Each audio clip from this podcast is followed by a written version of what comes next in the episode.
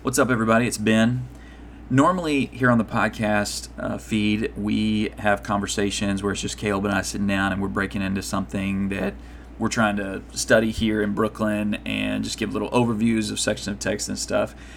Uh, this series is a little bit different, and we thought it'd be worth putting here on the feed so that both people here in Brooklyn and maybe those of you who tune in in other places might be benefited from some Bible class discussions that we've had recently regarding politics and how Christians should view politics.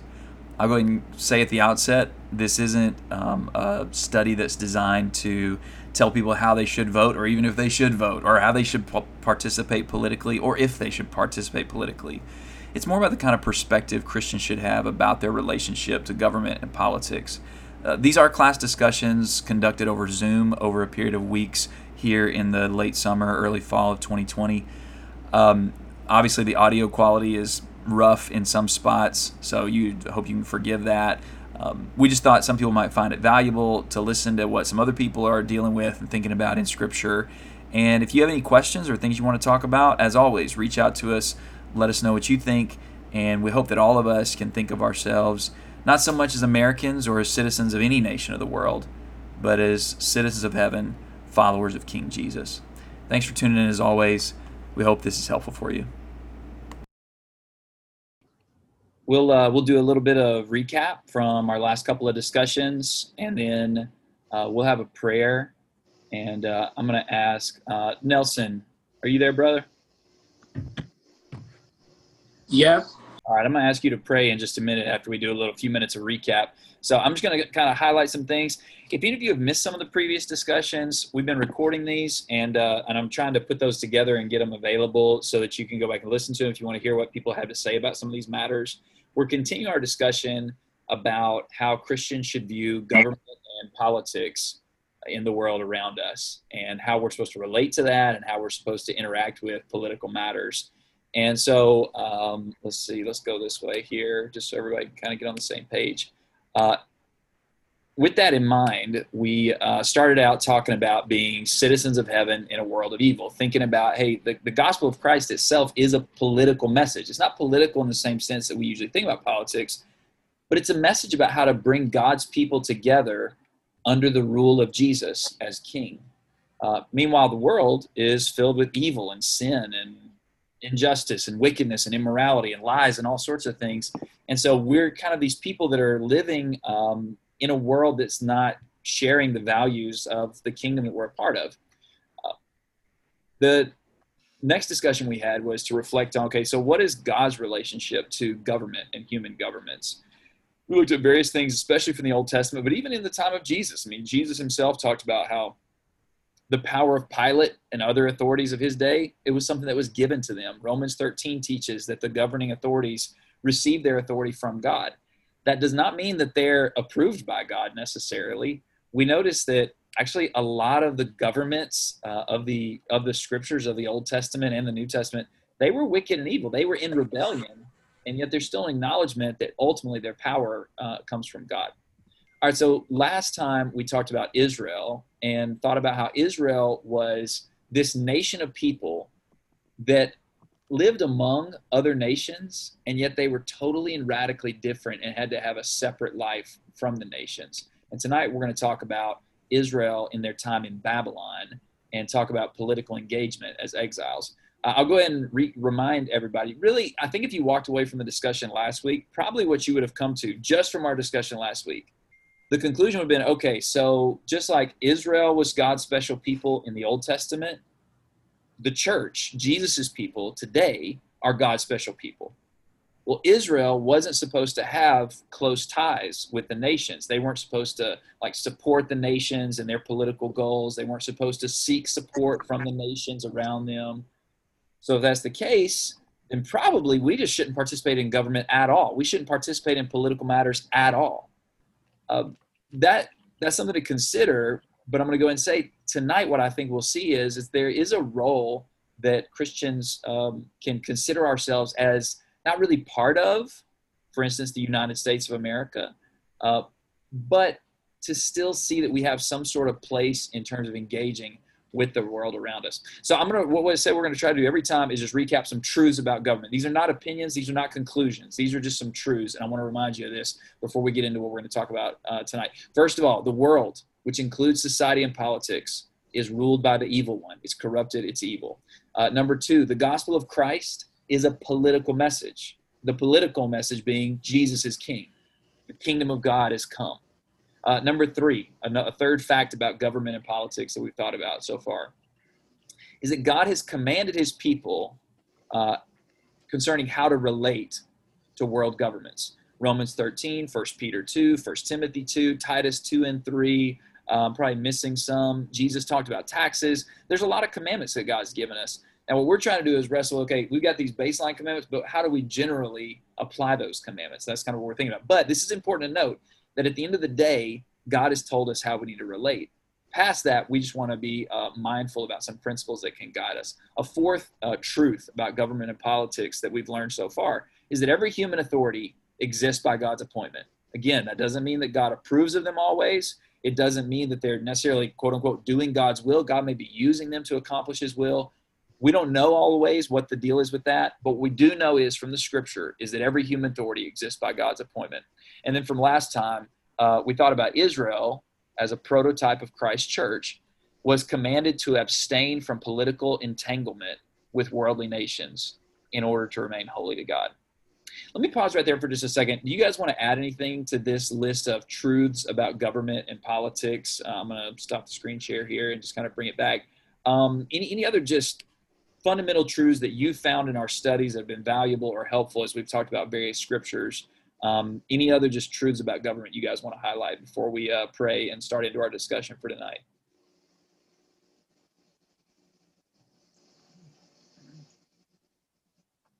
All right, great.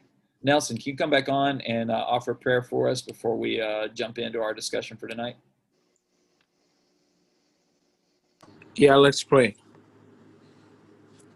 Lord, our God, thank you for this time, God. Um, we glorify your name. We bless you, Lord, for your mercy, for your love, for your care. Thank you, God, for giving us this time that we can be together and talk about your word. And we just pray that, God, you will speak to us.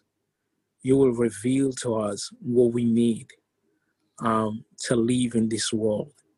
Because we know that, God, you've prepared for us a home and but though you also say that you're not taking us out of the world.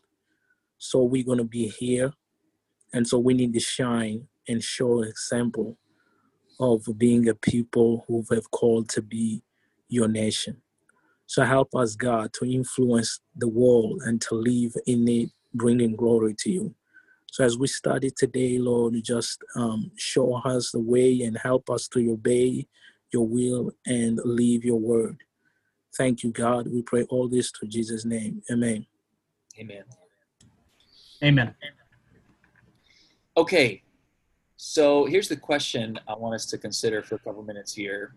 Uh, last time we looked at, okay, what do we learn from Israel and Israel's relationship with the world? Uh, just in general, when they were living in the promised land that God gave them and all that sort of thing early on in their history. Well, later on in Israel's history, they rebelled against God, they disobeyed God, uh, and they, because of that, were punished by being sent into exile uh, in Babylon. And so tonight, that's what we're going to look at is Israel's time in Babylon, and kind of look at that as uh, a model for, okay, maybe there's something here for us to learn how we are supposed to live. So we're gonna, I want we're going to really focus on this notion of exile throughout the night. So to get started in our for our discussion for tonight, I want to ask this question: When you hear the word exile, someone is in exile. These people are exiles in another nation or whatever. What is that? What's the life of an exile like? Uh, what uh, what what what does that conjure up in your mind when you think about someone living in exile? So they're isolated from their homeland or from their familiar surroundings. Okay, good. That's a big one. I, I like the way you said that too. Isolated. I mean, cut off from your homeland or your from your surroundings. Good. Other thoughts on uh, what it means to be an exile? It sounds like uh, you don't have a, a stable home environment, maybe. Yeah. Um, yeah. And that's a great point. I mean, you're cut off from the things that you know and you're familiar with, and therefore, I like that word used. It's it's unstable. There's an insecurity that goes along with it. Keep it going, guys. What else comes to your mind when you think about something? And by the way, let, us use some other maybe more modern words. I mean, uh, we may think about someone who's in exile, like they got kicked out, and there's a sense in which that's that's what the Bible means when the Bible uses that word. Uh, other words that are similarly used are words like a sojourner, um, refugee a refugee. Thank you. That's the one that's very modern for us. Yeah, good. So, uh, so uh, roll with that too. You don't have to just use the word exile, but an exile, a refugee, a sojourner, a pilgrim. All those words. What uh, what comes to mind? What is that life like if someone's living as a refugee, an exile, a sojourner, um, whatever? Uh, a lot of times, Ben, they they might be in exile and uh, in fear for their life. Um, if they're if they're exiled for, I'm thinking of like Salman Rushdie after he wrote the uh, the book where he was uh, there was a price put on his head um, for the book that he wrote and how he had to travel all across the world uh, to avoid that. Yeah, there's a fear, and that kind of goes back to the instability that uh, that that Daniel was referring to. But absolutely, yeah, yeah, I think you're exactly right. Thanks, Mark.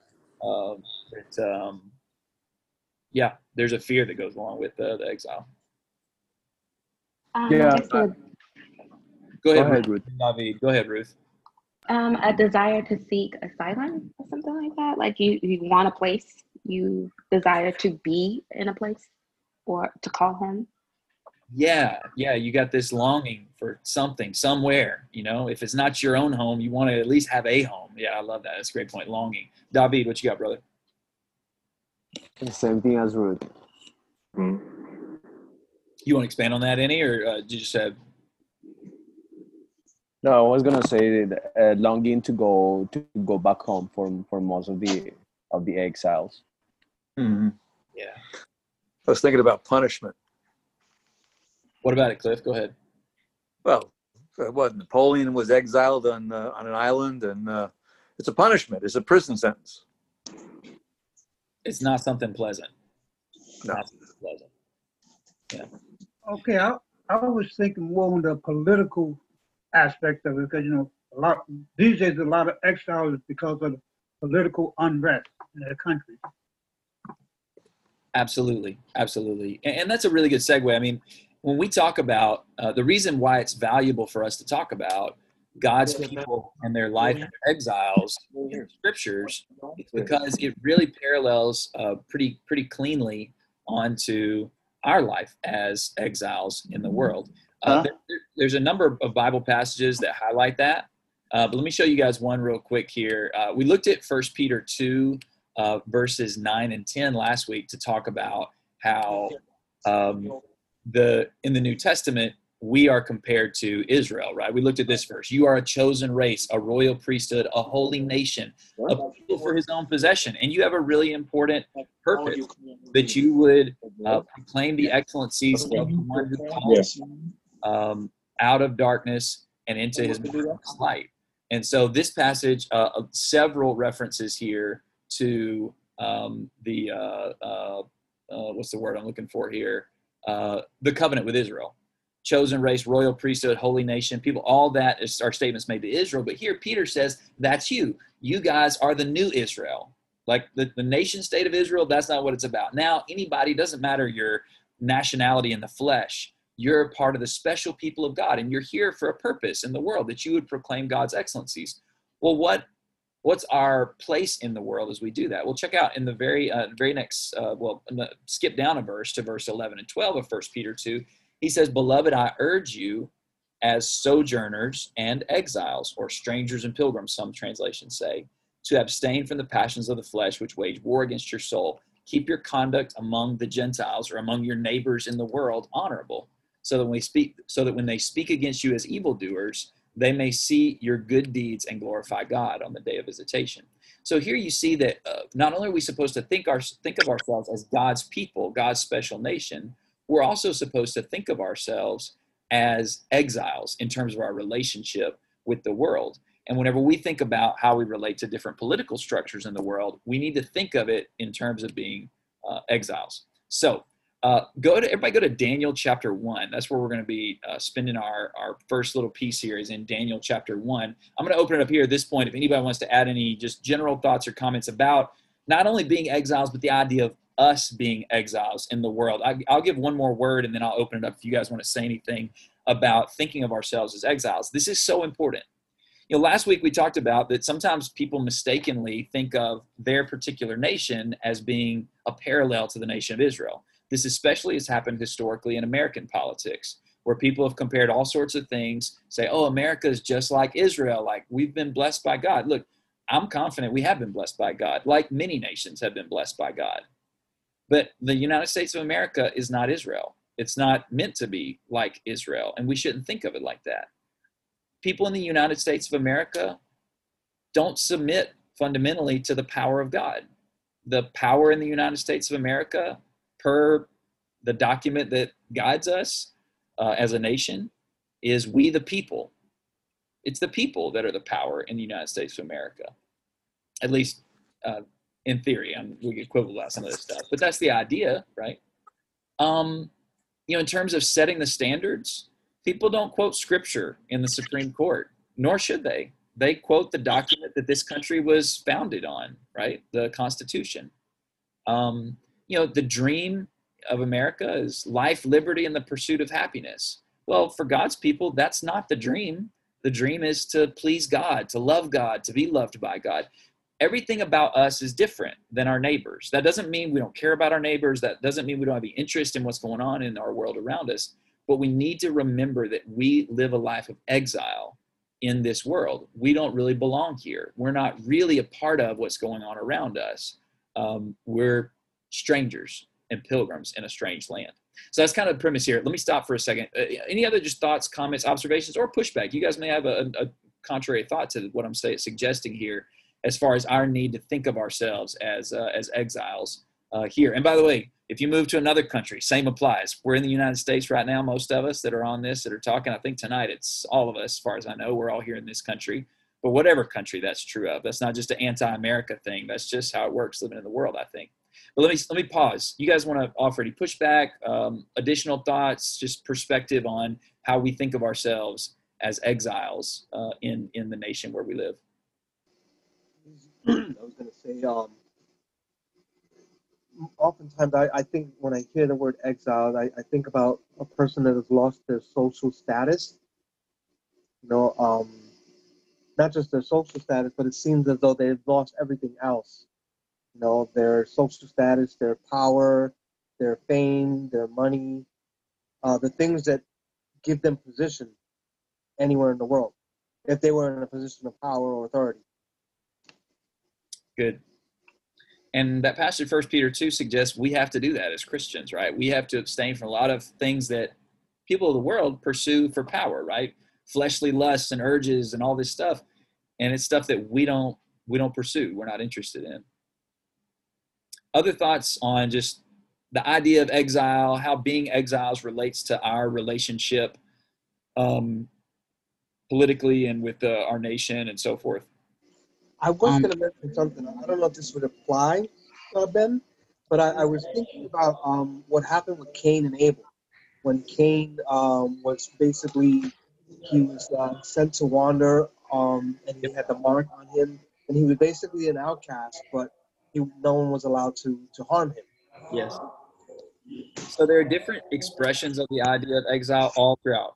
Adam and Eve were exiled from the garden. Cain was exiled whenever he murdered Abel. Abraham lived as an exile not because he disobeyed God, but actually because he was obedient to God. Abraham became an exile and a wanderer. Um, the children of Israel when they were in Egypt. They were exiles. Actually, this theme of exile is a really important, prevalent theme all throughout the scriptures. Sometimes it's because of bad things people do.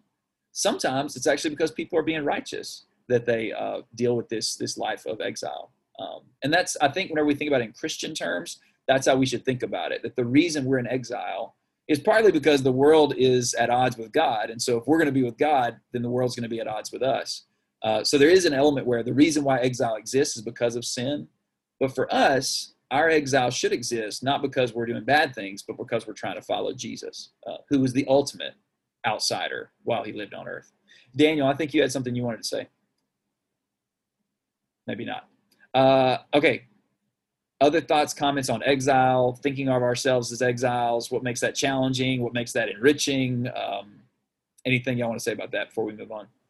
Hey Ben. Yeah. Um, and what if? I guess I don't know how to put this. Like, what if, you know, we're doing our work and we're trying to reach out to community and stuff, and we're, you know, what if we like don't necessarily feel like exiles? You know what I mean? Like, what if we, you know, what if we're kind of in the community and and I don't know, we're not necessarily feeling like we're, you know, the total outsider. You know. It's a great question. If it's okay, I'm gonna uh, I'm gonna say let's punt on that question, and I think Sure. the rest of our discussion will kind of answer that because actually we're gonna look at in the book of in Daniel one and Jeremiah 29. I think will really relate to that notion of does being an exile mean that I'm a hermit? Because that, that's like that's one way of thinking about Oh. exile is like I go out in the woods somewhere and I don't ever talk to anybody. I'm not friends with anybody. I'm not connected at all to the world or society. That's Right. one version of exile. Um, but is that what we have to do or what we're expected to do? So that's a really good question you're asking. And actually, I think extremely relevant, especially as we think about a Christian's role in the political sphere in Right. what nation where they live. Um, so actually, with that question, why don't we just go ahead and uh, and go on and get into Daniel chapter one? And uh, I think I think the easiest way to do this, if it's all right with you guys, uh, if everybody can lock in. I know it's a little hard, especially when we're all over a, a digital call like this. I think I'm just going to read the entirety of the chapter. I'm, going to skip a couple verses here and there. And um, what I'd like you to notice is how uh, Daniel and his friends, Hananiah, Mishael, and Azariah, or Shadrach, Meshach, and Abednego, as their names get changed, I'd like you to just, just try to pretend like you're watching a little, uh, uh, what's that new streaming service that all the shows are like 10 minutes or less? Y'all know what I'm talking about, Quibi. Y'all heard of that one? It's like a super short TV show. Imagine that's what we're going to do. We're going to read this chapter. This is a super short episode of a super short TV show. What impresses you about these guys, or what's interesting to you about how these boys who were taken from their homes and families as young men and were taken into exile, not because these guys themselves personally were sinners, their nation was sinful, and that's why the whole nation went into exile.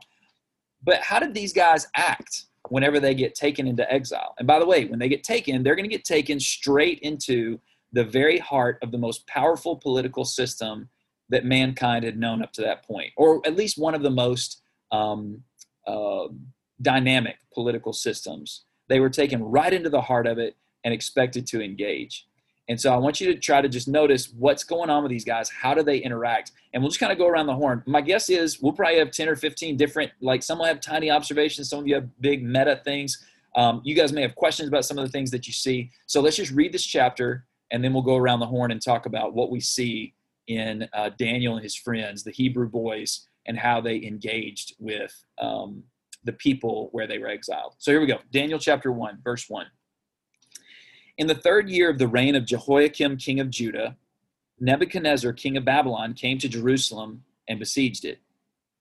And the Lord gave Jehoiakim, king of Judah, into his hand with some of the vessels of the house of God, that is, the instruments for worship, the implements used for worship in the temple. And so Nebuchadnezzar brought them to the land of Shinar, another name for Babylon, to the house of his God.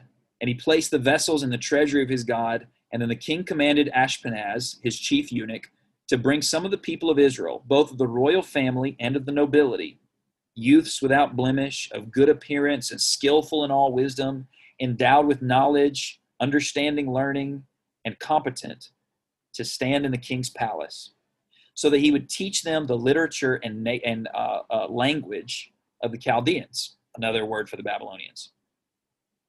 The king assigned these boys uh, a daily portion of the food that the king ate and of the wine that he drank.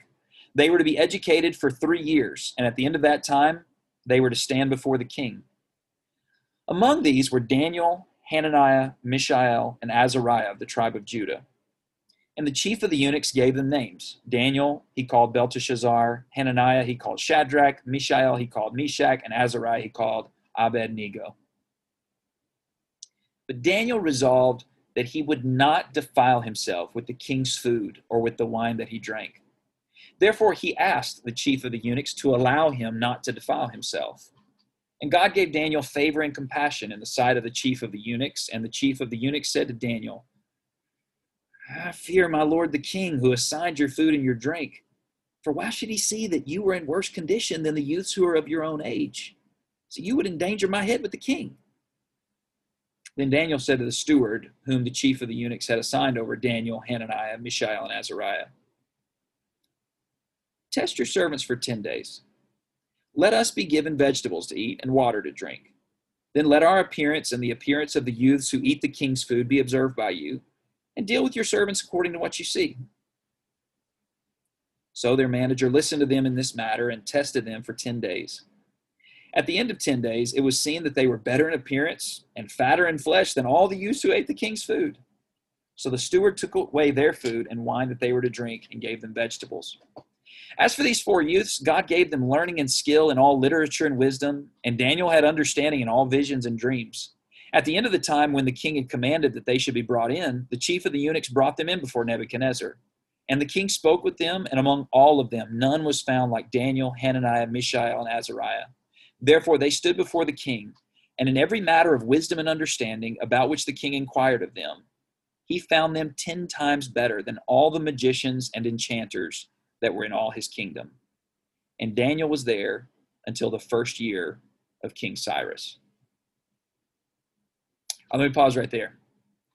Uh, what stands out to you guys about the way Daniel and his friends interacted with these um, the people that were around them, the Babylonian royal courts, the the um, the influencers, the movers and shakers in Babylon? How did Daniel and his friends relate to these people, interact with these people? What was their attitude toward uh, the people in Babylon? Mark. In verse 8, it says Daniel made up his mind. He was not going to defile himself with the king's food. And he believed it was his right. It was his God given responsibility to make sure he didn't defile himself. So he went right up to the king's authority and told him. Can't do it. He was very bold, yeah. Good, good. That's right. Yeah, he's bold to maintain purity. That's huge. By the way, just for anybody who's not aware, the reason would have been these foods either would have been foods that were forbidden under the Old Testament law for Jews, or it could have been that they were foods that Daniel and his friends thought might have gotten contaminated and would have caused them to violate God's law. So that's that's the whole deal with the food there. Uh, keep it going, guys. What else was interesting to you about the way Daniel and his friends interact with uh, the people among whom they were exiled? They serve the king um, while remaining faithful to God. Yes, they serve the king. I mean, that's a huge point, right? Like they're staying faithful to God, like Brian highlighted, and yet they're serving the king, a king who had destroyed their city. Many of their friends, neighbors, family members maybe had been killed by the king, uh, at least by his armies. This is a king that was totally opposed to everything they were opposed to, and yet they served the king keep going. What else do you guys see here in Daniel 1 as far as how these guys interacted with the people among whom they were exiled? Eric. They still respect them uh, enough to, to, to, ask that they not um, uh, defile themselves. They could have just easily chosen not to, but they still showed enough respect and fear of the king to ask that they not be uh, uh not to defile themselves with the king's food yeah, they could have just folded their arms and stomped their foot and said, no, we're not going to eat this stuff. But they don't do that. Uh, even whenever the guy comes back, he's like, I don't know, man. I don't think I can let you guys off because if y'all end up getting all sick and stuff, then I'm going to get in trouble. Well, then Daniel's like willing to work with the guy. He's like, well, okay, but how about this? Let's just, let's make a deal. Give us 10 days. Give us a shot to do what we want to do for our God, what we think we need to do for our God. And then let's, let's go from there, you know? Uh, you're right. They're incredibly respectful, um, willing to negotiate as, as far as they could, you know, uh, just really, really great attitude uh, in that respect. Keep going, guys. What else is interesting to you about the way Daniel and his friends interacted with the Babylonians? Um, these I see where they really um, had had showed their trust and faith in God to get you know to get them through it. After this, the first test was not not considering when you stop and look at uh, the lion's den and the furnace, this is the first whereas whereas I see that they put their total faith and trust in God. You couldn't say that better. Amen. Yeah, big amen to that. And by the way, we just read Daniel 1. The principles we're talking about that are here in this chapter appear repeatedly. Like was just stated, this goes all the way to the very end of Daniel's life. When he's an old man, he's willing to get thrown into a lion's den because he was re- relying on God. He wasn't relying on the power of Nebuchadnezzar in the royal court. He was relying on the power of God and trusting in the power of God to provide for him. Ruth, what you got? No, my, my, my statement would be is the same as everybody else, but even there's like certain keywords that are floating around here. I see this like respected, um, respectful resistance without revolt.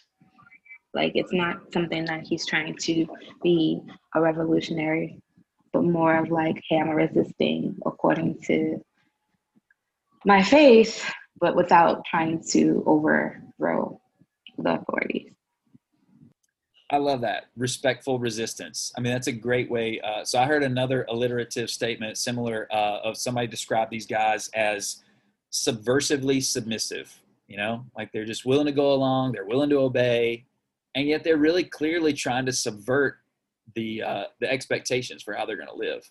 Um, but I really love that. I think that's a great way, and and that's repeat repetitively how Daniel and his friends act. Maybe one of the best examples of respectful resistance is in Daniel chapter 3.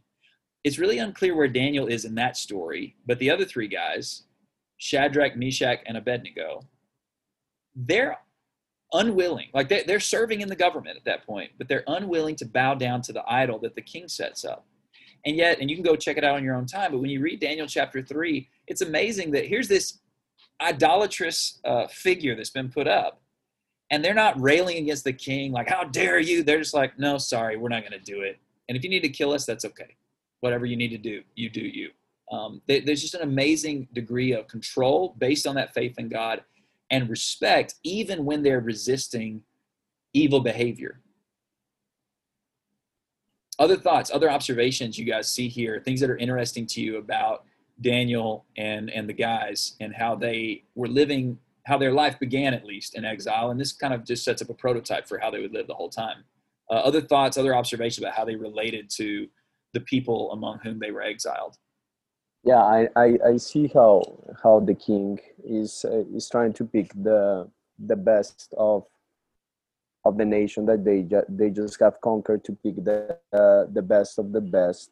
Um, but how how strong was the character and the personality of these three men that they didn't want to be reprogrammed because uh, it seems that the, the, that the intention of the king was that was to get the best out of the best in order for um, for him to get benefit into his own kingdom uh, by bringing some wisdom from another place but on top of that changing their names and then instructing instructing them to, to live their lives uh, based on on their on their new acquired Babylonian culture and um, what strikes me is how how long they were to go and live their lives counterculture.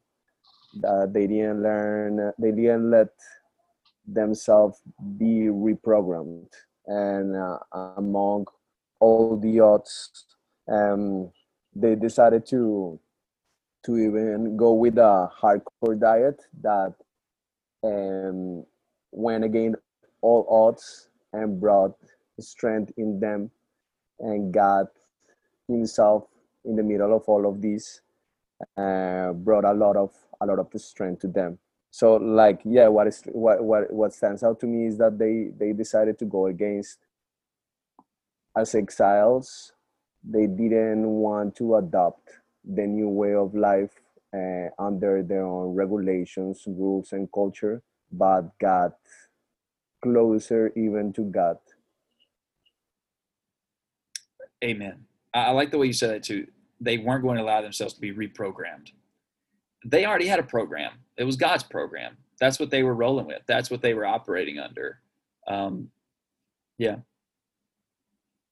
I do want to make a comment about the names thing, and I, I don't. I don't want to make a mountain out of a molehill here, but it's interesting to me that in the book of Daniel, Daniel is always called Daniel, uh, except when a Babylonian speaks to him, then he'll be called by his Babylonian name. But when Daniel is recording his story, he refers to himself as Daniel. So he, to, to David's point, he retains uh, his own identity as um, he remembers his true identity.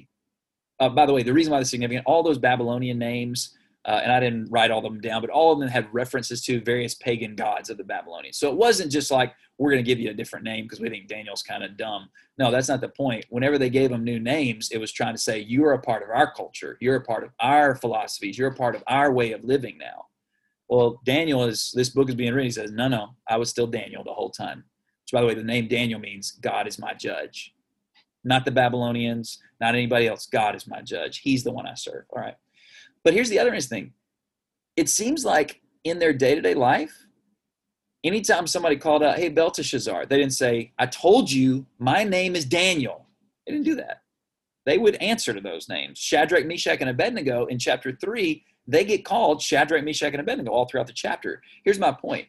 They refused to allow themselves to actually be reprogrammed, but they were willing to try to get along as much as possible wherever they could. So if people want to call me by, by a different name, I really like that. I know my name's Daniel. I know my identity is a child of God, but I'll go along with that. You know, I'll participate as best I can with what they're trying to do, as long as it's not something that I, it's actually changing my mentality or my heart, and as long as it's not making me do something that is wrong. Which I think is, is a, it goes back to the respectful resistance that uh, that Ruth coined for us earlier. All right, great. Other observations about the way they interact. I mean, this is pretty thorough, but uh, you guys may have some more things you want to highlight about how uh, Daniel and these other uh, young Hebrew exiles, how they interacted with the political forces of their day. Let me give just a little uh, summation here of, I think, most of the things we've talked about, just to kind of break it down, because we just listed off, you know, 15, 20 things. What were the practices of the Hebrew boys? And by the way, became men. That verse in verse 21, uh, Daniel was there until the first year of King Cyrus. That was decades. I mean, depending on exactly when they went into exile and which phase of the exile, this would have been up to 50, 60 years of service, public service that Daniel and his friends engaged in uh, in the nation of Babylon for the Babylonians. I want to add that and just double that. We've already said that, but I want to double down on that. They were serving the interests of Babylon while they were living there in Babylon, they did as best they could to submissively cooperate with the society around them. That goes to, they were willing to learn the language. They didn't say, no, we're Hebrews, we only speak Hebrew. They got taken to Babylon and they got taught the language and literature of the Chaldeans, and they said, okay, we'll learn it, we'll cooperate, you know. They got asked to serve in public office. Okay, we'll cooperate. They could have said, No way, you guys destroyed our homeland and you sacked our city and you've taken us away from our families. But they didn't. They were willing to submissively cooperate as much as possible with Babylonian society and with political leaders. Uh, second thing is that they did refuse to participate in ungodly societal practices. So, in other words, they were willing to sub- submit and cooperate and take on Babylonian names and to learn Babylonian culture and work in Babylonian politics. They were willing to do all that as much as they had opportunity to do good there in Babylon. But once it crossed the line and doing something that was wrong before God, they refused to do it and even took extra measures. Uh, like we said, it's not clear whether the, the actual food they were being served would have been a violation of God's law. It may have been, but we know they were concerned about that. And so they said, hey, we think this is something ungodly. We're not going to participate in it. Similarly, in chapter three, whenever um, the idol is set up, Shadrach, Meshach, and Abednego, that you know they could have said, "All right, guys, listen, like let's just bow down and pray to Yahweh. I mean, we're not really going to be bowing down to the statue because if we don't bow down at all, we're getting in trouble. So what we can do is so we avoid getting in trouble, we'll just bow down and pray to God. No, they took a stand. They said, no, we're not going to be confused as worshiping this idol, okay? We're not going to participate in it. Uh, in Daniel chapter 5, there's a scene where Nebuchadnezzar's son, um, Belshazzar, takes over, and uh, he's having this riotous kind of drunken parties using the stuff from the temple of Yahweh from Jerusalem to party with. Daniel and his friends are nowhere to be seen. Matter of fact, whenever an event happens where they need Daniel, they have to call him in because these these exiles refuse to participate in ungodly societal practices. And then a third thing that kind of summarizes a lot of things you guys have talked about is they were constantly so respectful in their speech, both to social figures, political leaders, and about those people. We already saw that here in chapter one, where they go to the guy who's managing and they're like, hey, sir, uh, do you mind? It, we, we would really, and okay, I, understand you might get in trouble. So how about, could we make a deal like 10 days? Could we do that? Whenever you read through each section, anytime Daniel and his friends interact with any sort of uh, uh, authority figure, political figure, uh, their neighbors there while they were living in exile in Babylon, they're always so respectful, deferential, uh, encouraging, kind, gracious, not the way that you might expect for people living in exile. They weren't encouraging ungodliness, they weren't giving a thumbs up to things that were bad, but they were respectful even among these really uh, evil pagan people. So I think these three concepts kind of summarize a lot of the activity that you see in Daniel chapters one through six uh, in terms of how they conducted themselves in their political relations. They did as best they could to submissively cooperate. Uh, they refused to participate in anything ungodly or anything that could even be misconstrued as them being ungodly. And they were very respectful in their speech.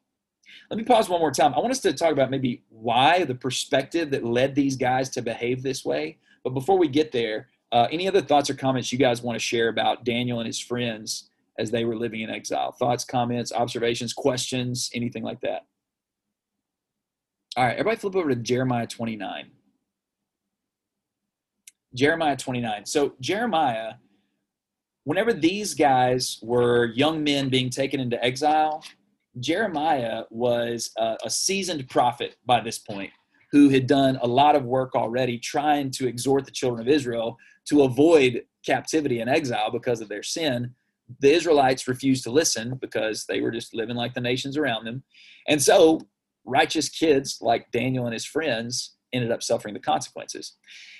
Well, a bunch of people suffered the consequences, and not everybody went into the palace. Some people, when they went into exile, were just living in what we would call refugee camps in Babylon. And while they were living there in these refugee camps, uh, Jeremiah wrote a letter. He was still in Jerusalem, and he wrote a letter for the exiles to read to understand themselves while and when how their life should go while they're in exile. And so, what this is, what we just looked at was kind of the practicalities. How did Daniel and his friends interact while they were living uh, among, uh, in terms of their political relations with the government and society there in Babylon. Well, what was the perspective that led to this? I got to be honest, I don't know for a fact that Daniel and his friends read this letter from Jeremiah. But I think when you map this letter onto the behavior of Daniel and his friends, whether or not they read the letter, they understood these things that Jeremiah uh, told the exiles. So we're going to do the same thing. I'm going to read this letter, or at least a good portion of it, um, and, and then I'm going to pause and just uh, you guys say whatever you want to say here about what it is that Jeremiah, the perspective, all right, we've seen like the practical, here's how you need to live. But what's the perspective that exiles needed to have while they were living in Babylon? All right, here we go. Jeremiah 29. Let's start reading in verse 4. Jeremiah 29, verse 4. I'm going to do the same thing. I'm going to read and then pause, and then you guys uh, uh, talk about it. What you see as far as imagine yourself being in Babylon, living as a refugee, as an exile, trying to figure out how are we supposed to think about our life here in exile? Let's listen to what Jeremiah says to the exiles. Jeremiah 29, starting in verse 4. Thus says the Lord of hosts, the God of Israel, to all the exiles whom I have sent into exile from Jerusalem to Babylon Build houses and live in them, plant gardens and eat their produce, take wives and have sons and daughters. Take wives for your sons and give your daughters in marriage, that they may bear sons and daughters. Multiply there in Babylon, and do not decrease. But seek the welfare of the city where I have sent you into exile, and pray to the Lord on its behalf. For in its welfare you will find your welfare. For thus says the Lord of hosts, the God of Israel Do not let your prophets and your diviners who are among you deceive you, and do not listen to the dreams that they dream, for it is a lie that they are prophesying to you in my name. I did not send them, declares the Lord. By the way, we know from the rest of Jeremiah that the lies they were telling was, guys, we're barely going to be in Babylon. We're going to be there for, I mean, maybe a couple months. We're coming back just like that. Jeremiah, God is saying through Jeremiah, no, don't listen to that. Verse 10 For thus says the Lord, when 70 years are completed uh, for Babylon, I will visit you, and I will fulfill to you my promise and bring you back to this place. For I know the plans I have for you, declares the Lord plans for wholeness and not for evil, to give you a future and a hope. Then you will call upon me and come and pray to me, and I will hear you. You will seek me and find me. When you seek me with all your heart, I will be found by you, declares the Lord. And I will restore your fortunes and gather you from all the nations and all the places where I have driven you, declares the Lord. And I will bring you back to the place from which I sent you into exile. All right, we'll stop right there. The rest of the text, by the way, is further um, warnings about the, the false prophets that he talked about in verse uh, verses eight and nine. So let me pause right there. You're one of the exiles living in a refugee camp in Babylon. You're not in the palace like Daniel, although maybe you're with Daniel. Maybe he would come down to the refugee camps and see his brethren like Moses would do in Egypt. I don't know. But maybe if he did, we're all standing there and somebody said, There's a letter from Jeremiah. He's telling us how we should think about our life in exile. And they open up and read it. What did you learn? What do you see? What does Jeremiah say about how to think about and how to how to um, the kind of perspective to have about life in exile? Ben, I like what it says in verse 7, where it says, Seek the welfare of the city where I sent you into exile and pray to the Lord on its behalf. Don't curse the city. Don't feel any negative feelings toward or against the city, but try to integrate to a certain degree. Yeah. With the with the inhabitants of the city. Which would be super duper hard. Yeah. Again, these people burned your home to the ground. They captured you and took you to their land. And you you don't respect anything about them. They they worship false gods. They're terrible in your judgment. I mean, they're just the worst. And here it says you seek the welfare of the city, like the way you said it, Mark. Try as best you can to integrate among them. You know, um, live there among the people. Don't don't don't just be this uh, counter society that's totally disconnected from your neighbors as you live in exile. Which, by the way, would have been a really easy thing to do. Either to to as uh, Ruth told earlier, have a, a revolutionary fight against them. That's what some of the false prophets certainly would have been encouraging. Uh, or if you're not going to be revolutionaries, then just withdraw completely. Just we're, we're going to be totally separate from these people around us. We have no connection with them at all. Jeremiah says no seek the welfare of your neighbors of the city where you are uh, do good there. Uh, sorry i'm monologuing. Uh, keep going guys. What else what else impressed y'all may want to say some more things about uh, 29 7 that verse is crucial but there's a lot of other uh, statements here. What else do you see about the uh, perspective the attitude the approach that the exiles were supposed to take? The truth is being revealed to them. They're, they're being prepared. It says to them do not let your prophets and your diviners who are among you deceive you and do not listen to the dreams that they dream it's preparing them, it's letting them know what, what, what they can look forward to, you know, and, and, to stay steadfast in what the and what the Lord is instructing of them. Great point. Don't listen to the false teaching, and stay grounded in the truth. Keep going, guys. What else do you see here as far as uh, the instructions given to the exiles as they lived here? Okay, I see that. Um, God is actually letting them know. Look here, don't worry about it. I'm going to take care of you, regardless of the situation you're in right now. I got everything under control. And basically saying, look, I allowed this to happen, but I'm going to, it's like with the children coming out of Egypt. Look here, that's, that's this, this like it kind of remind me of that. Because he said, okay, you're in Egypt. I did not forget you. I'm coming back for you. So he's just letting them know, I'm not, I'm not forgetting you. I'm coming back for you. Just hang in there and don't lose faith in me. Amen. Amen. Well said.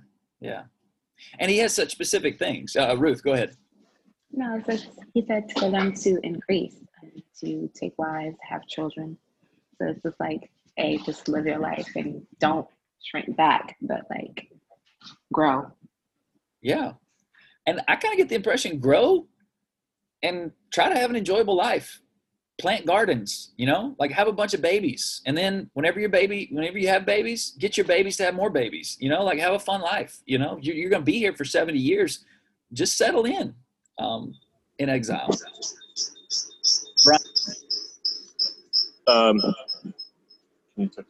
yeah i was thinking um, you know i had the question earlier how i said uh, what if you don't feel like exiles?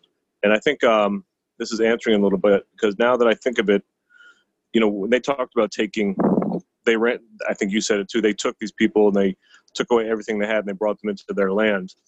Um, you know, when I walk around, it's interesting, like recently I've been thinking a little bit like that, like in the sense of an outsider, I'm like, I'm seeing all these people out there, you know, in the summer and just like, I feel like it's their, it is like their land. Like they're all kind of like controlling it. Like, you know, they're all out there cavorting and doing their things, and everyone's out drinking and partying. It's like, it's really, it feels like they're kind of in control of like, you know, what's going on, what's cool, and this and that.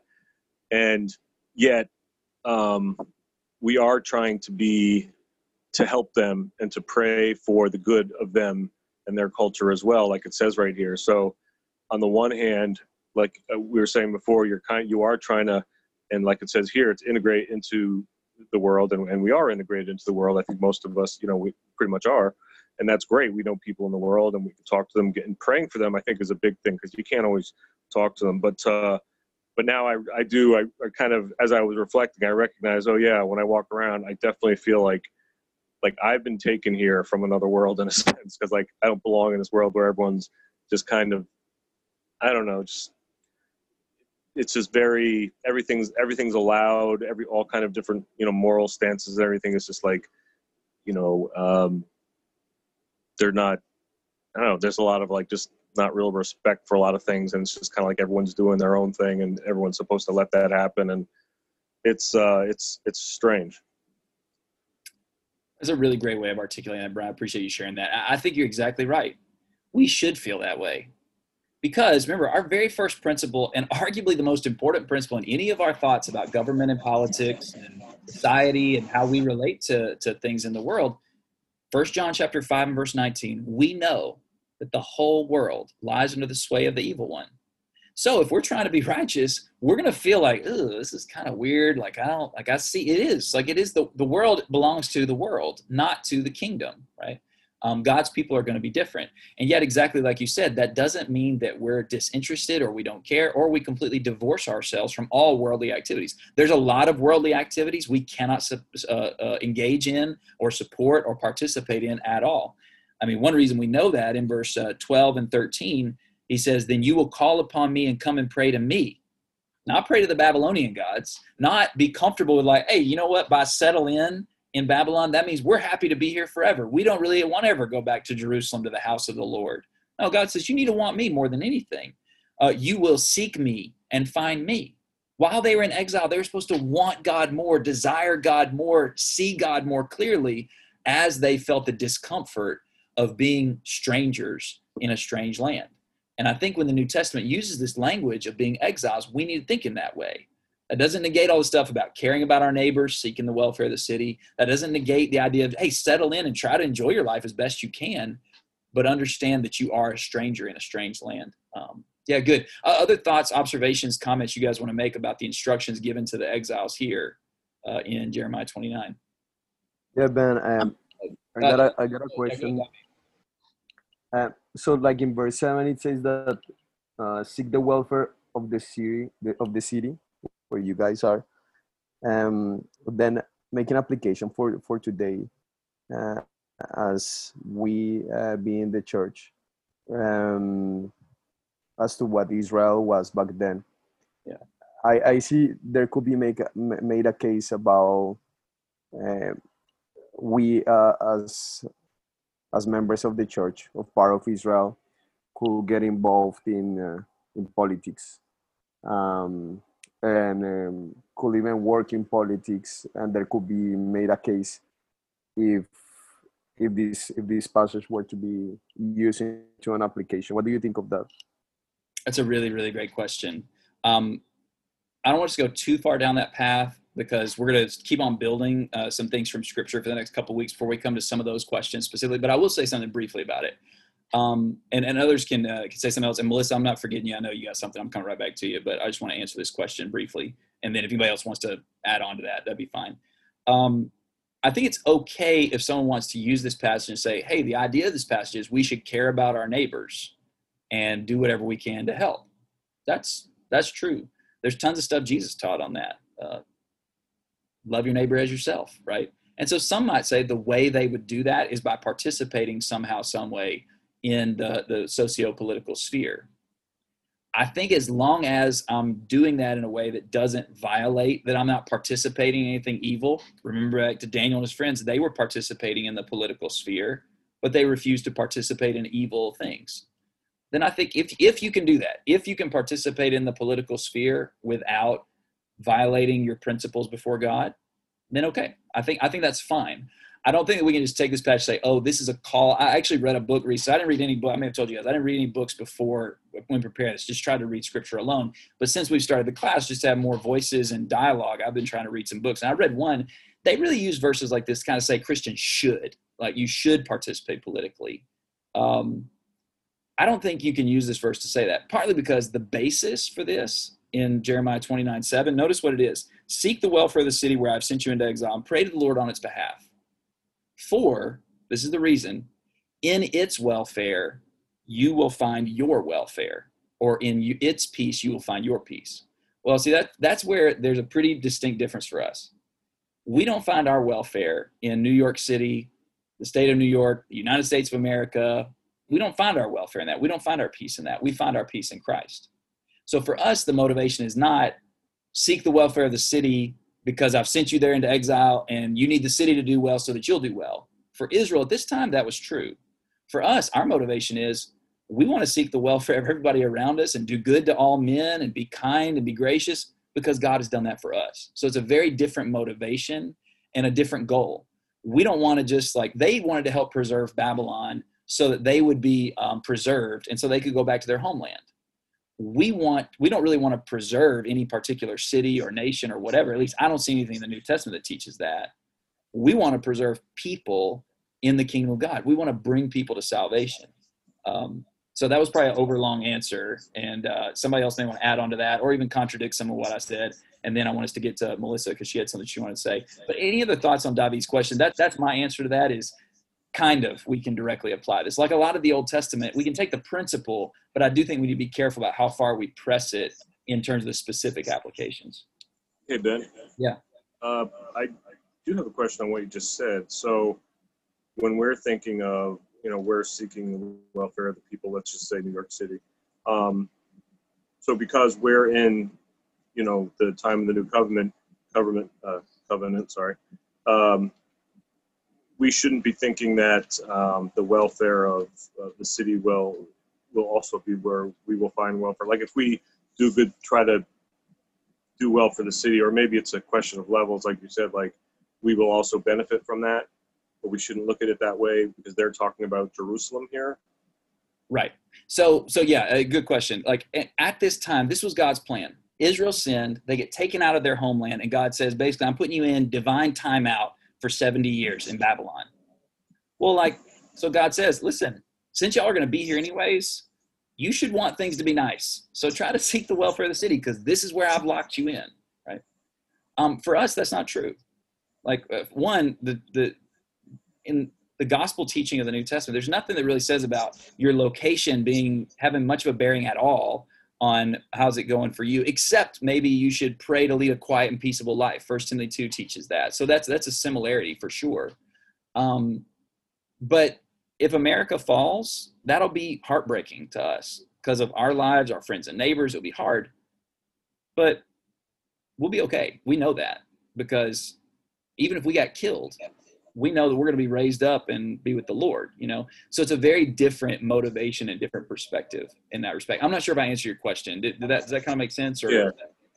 I think so. I think so. Like, so we're, you know, like our, our salvation is not in our land, right. but our salvation is in, in our, our goal again that we're pressing towards is like the kingdom, which is now in our heart.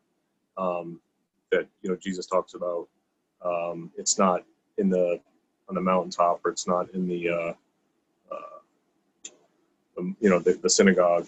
Um, so we're not looking we're not looking at a physical place now that you know Jesus has come. We are you know it's our heart that we where we're going to you know go find the kingdom. Yeah, exactly. So we still care about our neighbors. We still care about the place wherever we live in the world. Um, Melissa, you've been you've been sitting there. You got you got something. What you got?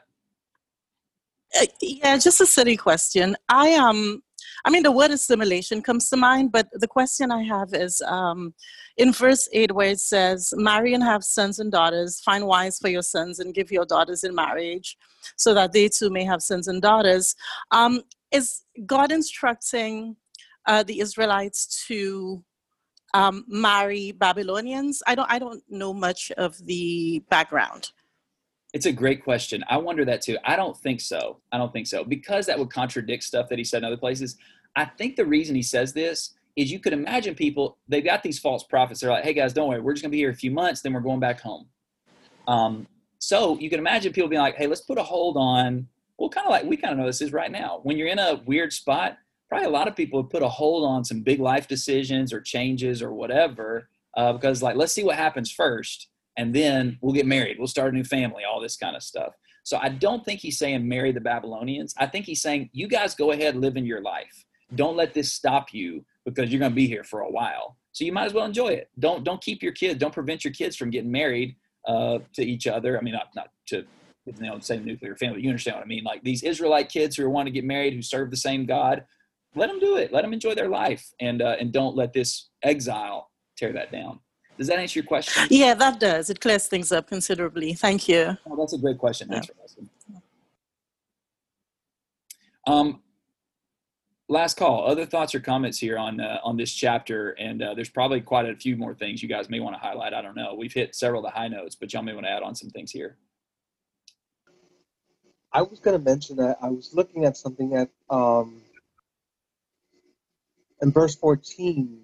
It kind of reminded me of um, what happened with Job, and where Job literally lost everything that he had, and was, it was restored to him more so than what he originally had. And so over here, um, declares the Lord, I will restore your fortunes and gather you from all the nations and all the places where I have driven you. And um, and it's it, what what stands out to me is like, you know, he commands them at the very beginning when we're talking uh, in uh, verse four how he's telling them, you know, take wives, have sons and daughters, take wives for your sons, give your daughters in marriage, that, that they may bear sons and daughters, multiply there and, and, and, and do not decrease. It's like if it wasn't enough that he was telling them that they should do that, but then he's telling them once um, that he's going to add to everything that they're already um, starting to build on. You know, it, it, even even in the midst of them living in exile, I thought that was kind of a that that was pretty profound. Yeah, and there again is a great uh, is interesting parallel for us. Like another thing that's related to what you just said, Eric. You know, Jeremiah 29 11, I'm guessing, besides maybe Jeremiah 29 7, I think Jeremiah 29 11 is probably the verse most of us have read from this passage. And a lot of times it's on an Instagram post or on wall art, or people just quote it whenever something happens in their life. They're like, I know God's got a plan. You know what God's plan was for them? Exile. That's what he's talking about. He said, My plan was to send you guys into exile. Now, my ultimate plan is to bless you, to, to change you. But the, the change and the blessing, notice verse 14, what it's all about. You will seek me and you will find me. The time in exile wasn't uh, like preparation for better fields when they got back it was to be blessed, like Eric just pointed out. I think it's such a great point. They were going to live a blessed life in some respect, even in, in their exile. But after the exile, it was to come back to God, to be in fellowship with God. That was the whole point. That was the whole driving thing that it was all about. And certainly there's a profound parallel for us whenever we think about our life in the world, and even as we relate to um, political structures. Cliff, what you got, brother? Oh, no, I'm just, I don't have anything. Oh, you're looking beautiful with the great background. So that's cool. Yeah. Uh, Brian, what you got? Um, just asking about um, verse 8 do not let your prophets and your diviners who are among you deceive you. Um, is he talking at all about um, false prophets or diviners among the Israelites? Yes. So, like the Israelites themselves? Yes. You could read um, Jeremiah 28 and and the rest of chapter 29 and you'll find more details on that there were a lot of fault there were a lot of nationalistically minded um, false prophets that were going against the idea of the exile being from God. They're saying, no, no, no, this is going to be short term and all that kind of stuff. So, like I said, you can check that out in Jeremiah 28 and the rest of chapter 29. There's some more details on that. It's not just the Babylonians, it's also the Israel.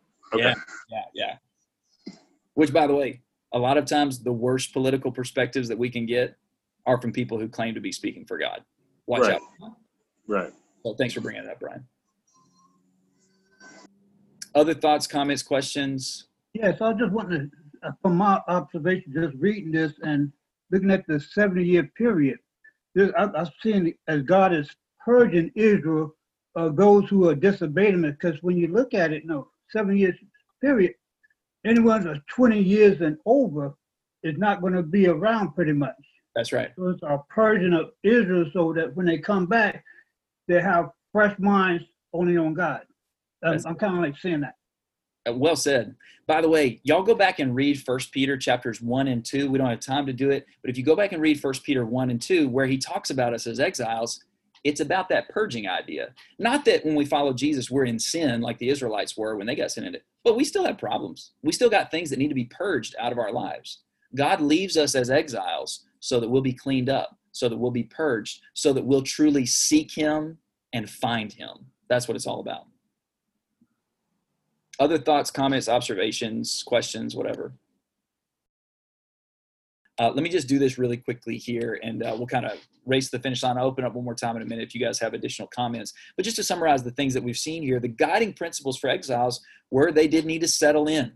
Jeremiah 29, verses 5 and 6. Seek the welfare of the city, as we talked in, at length in verse 7. Uh, watch out for those false prophets who might try to trick you and deceive you and tell you, oh, it's not that big of a deal, or oh, you know, go ahead and fully assimilate to the culture, or you know, revolt against the culture because the, oh, look, don't listen to the false prophets. Listen to what God says about how you should live in relation to society and politics. And God, that's what verses 10 through 14 entirely are about, is about seeking God and making sure that you're trusting in Him in a greater way. And I want you to think about how the instructions for exiles, which we already touched on, and some of the questions you guys have asked, which are awesome questions, have kind of already led us to this. But I just want to highlight a little bit more specifically some things in the New Testament.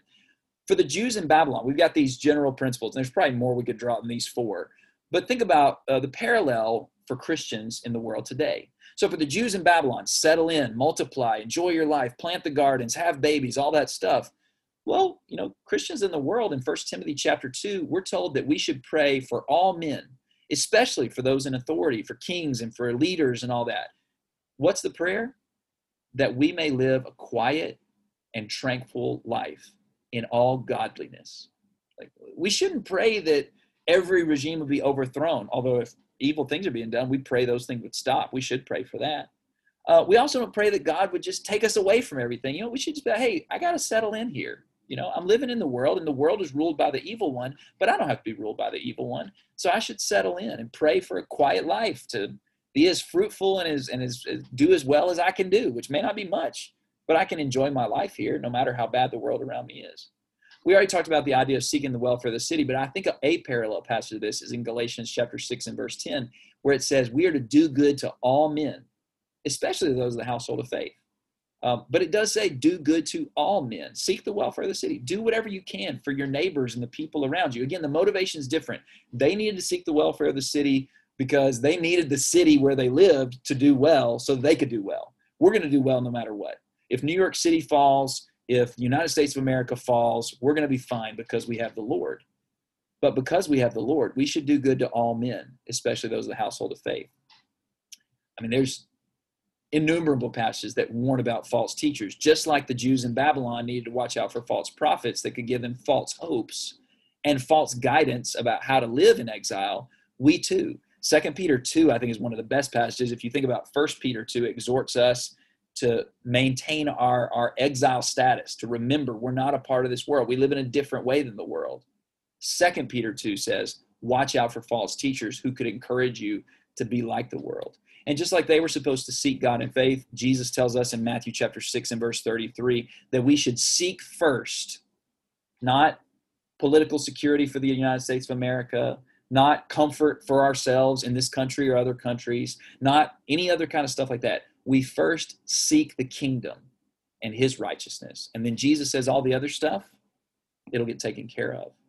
And you can see how if we'll live by these principles, they're really, really practical and they lead us to the way that Daniel and his friends live.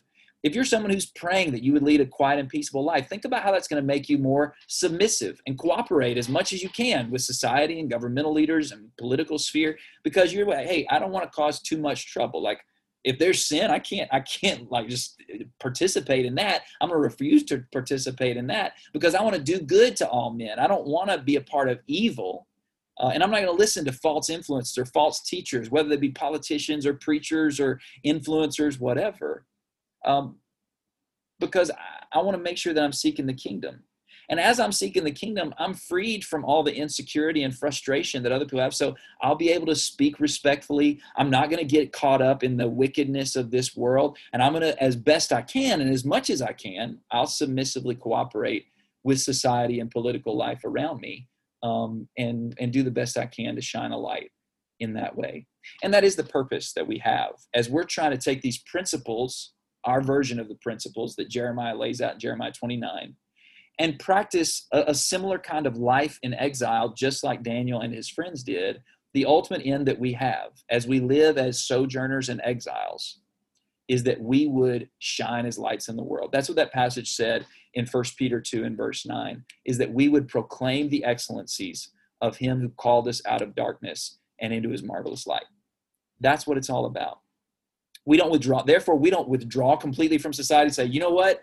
y'all are of the evil one we're done with all of you no we serve we we as best we can stand with those uh, of our neighbors and friends and try to support and help and do what we can but ultimately what we're trying to do is point them to our king to the kingdom where there's real security where there's real hope where there's real justice where there's stuff that people can really rely on now and forever that's our goal as we live here as exiles in the world the aim of the Way BK is to share the gospel of Jesus Christ across Brooklyn and beyond. For more information or to contact us, please visit www.thewaybk.com.